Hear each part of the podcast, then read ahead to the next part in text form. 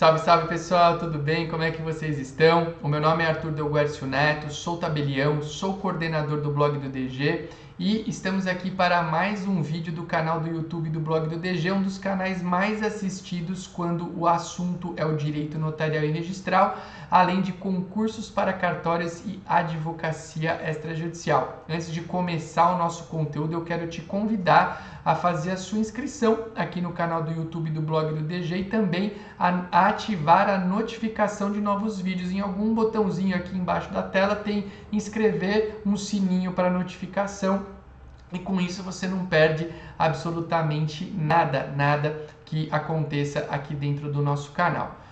Tema de hoje: procuração para a venda de bens imóveis. Afinal de contas, o que são os poderes expressos e especiais que devem existir nessa procuração? Qual que é a base da nossa discussão, pessoal? A base da nossa discussão é o artigo 661 do Código Civil, parágrafo 1º. O mandato, em termos gerais, só confere poderes de administração. Parágrafo 1º. Para alienar, hipotecar, transigir ou praticar outros atos quaisquer que exorbitem da administração ordinária, depende a procuração de poderes especiais e expressos. Claro que aqui eu quero focar na transmissão imobiliária, que é o foco, é a essência da dúvida de muitos colegas, muitos estudantes, muitos profissionais, mas isso vale também para outros bens. Por quê? Porque aqui a gente tem, ó, para alienar, hipotecar, transigir ou praticar atos que exorbitem a administração, ela tem que ter expressos especiais poderes. Não fala só em bem imóvel, mas eu quero aqui me concentrar com você e com todos vocês que estão nos assistindo nos tais dos poderes expressos especiais para a venda de bens imóveis. E o que são poderes expressos especiais, pessoal? A gente tem aqui um acórdão do Conselho Superior da Magistratura, do Tribunal de Justiça do Estado de São Paulo, que traz o seguinte: conclui-se, pois, que poderes especiais e poderes expressos têm significados diversos. Esses últimos, os expressos, são os referidos no mandato. Exemplo: poder para vender, para doar, para hipotecar, etc. Já aqueles os especiais, correspondem à determinação específica do ato a ser praticado. Exemplo: vender o imóvel A, hipotecar o imóvel B, etc. Quando a gente lê a primeira tela dessa decisão, a gente tem claro que o poder expresso é aquele que conste de maneira clara no instrumento da procuração, mas quando a gente vem para a especialidade é que bate uma dúvida, né? E aqui é o grande interesse que nós temos quando da discussão do que são os poderes expressos especiais. Essa especialidade, pensando numa pessoa que tenha que vender vários bens, ela deve atingir cada bem imóvel? Então vamos pensar naquela grande construtora que é proprietária de 10 mil imóveis. Ela tem que descrever bem a bem o que ela vai vender? Num primeiro momento e numa leitura apressada dessa primeira tela, eu posso dizer que sim, né? Vou ter que descrever cada bem que está na propriedade dessa construtora e que ela queira vender. Porém, se eu avançar uma tela, eu tenho aqui um trechinho que eu gosto muito. Último parágrafo: da necessidade dos poderes expressos especiais para poder o mandatário alienar bens de propriedade do mandante, resulta também a necessidade de constarem na procuração os bens a serem vendidos, devidamente individualizados, vírgula, a não ser que os poderes abranjam todos os bens do mandante. E aí, de acordo com essa decisão do Tribunal de Justiça do Estado de São Paulo, Conselho Superior da Magistratura, se eu tiver a expressão todos os bens do mandante expressa na procuração, eu não preciso individualizar bem por bem. Olha que interessante. Isso é muito bom, né, pessoal? Pensa nesse exemplo que nós estamos desenvolvendo. Uma construtora que tenha múltiplos imóveis e ela tenha que ficar especificando cada um. Aí ela comprou um, adquiriu outro, vendeu, e a cada momento ela tem que ficar mudando a procuração. Não tem sentido, né, gente? Seria muito pouco prático, muito pouco útil. Tá? Notem uma cautela adicional, além dessa expressão todos os bens do mandante, eu acho bem legal que conste também todos os bens que ele mandante, seja proprietário no momento da outorga da procuração e, se ele assim o quiser, em momento posterior, para que fique delimitado esse ponto que é muito importante.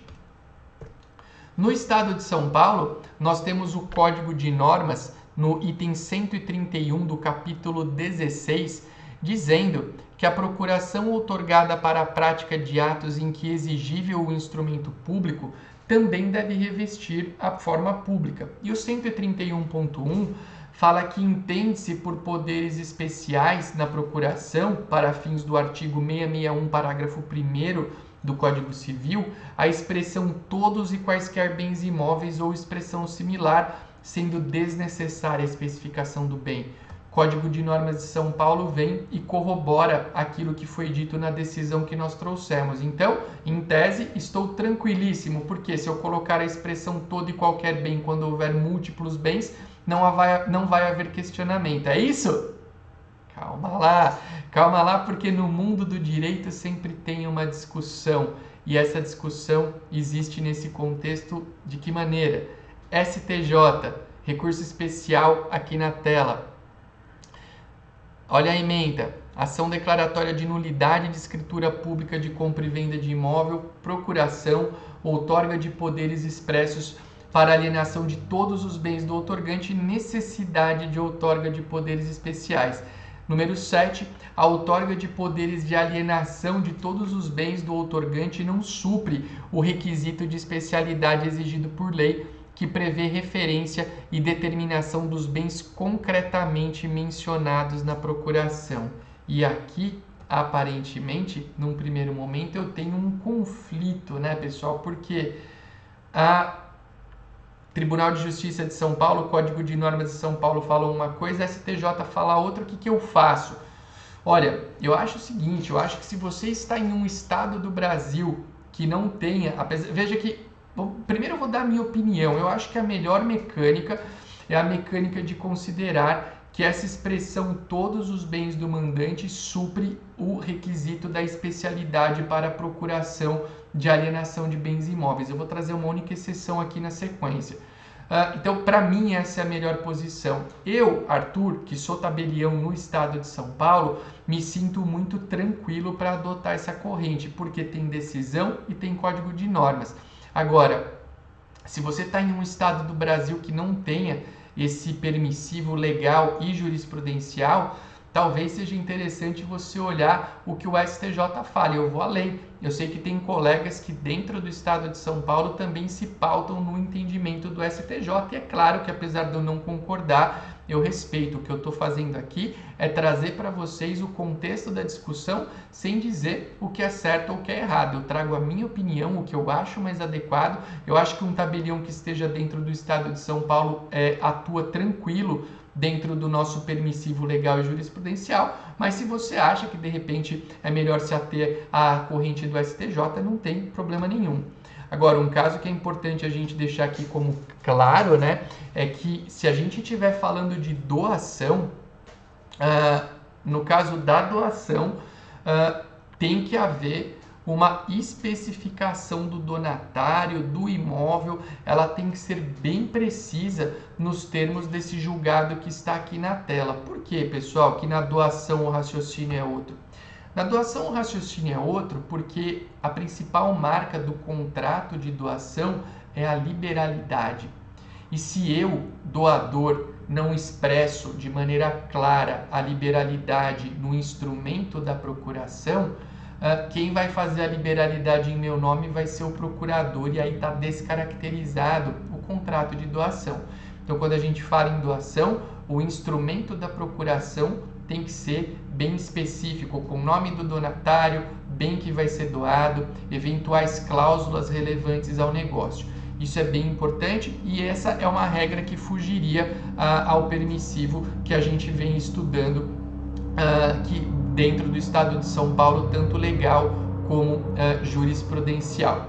Espero que vocês tenham gostado desse conteúdo. Antes de encerrar, eu apresento aqui os meus livros que podem ser adquiridos no site da YK Editora e que contém materiais sobre procuração e também os nossos canais de comunicação em todos os demais meios de propagação de materiais virtuais que não sejam o YouTube.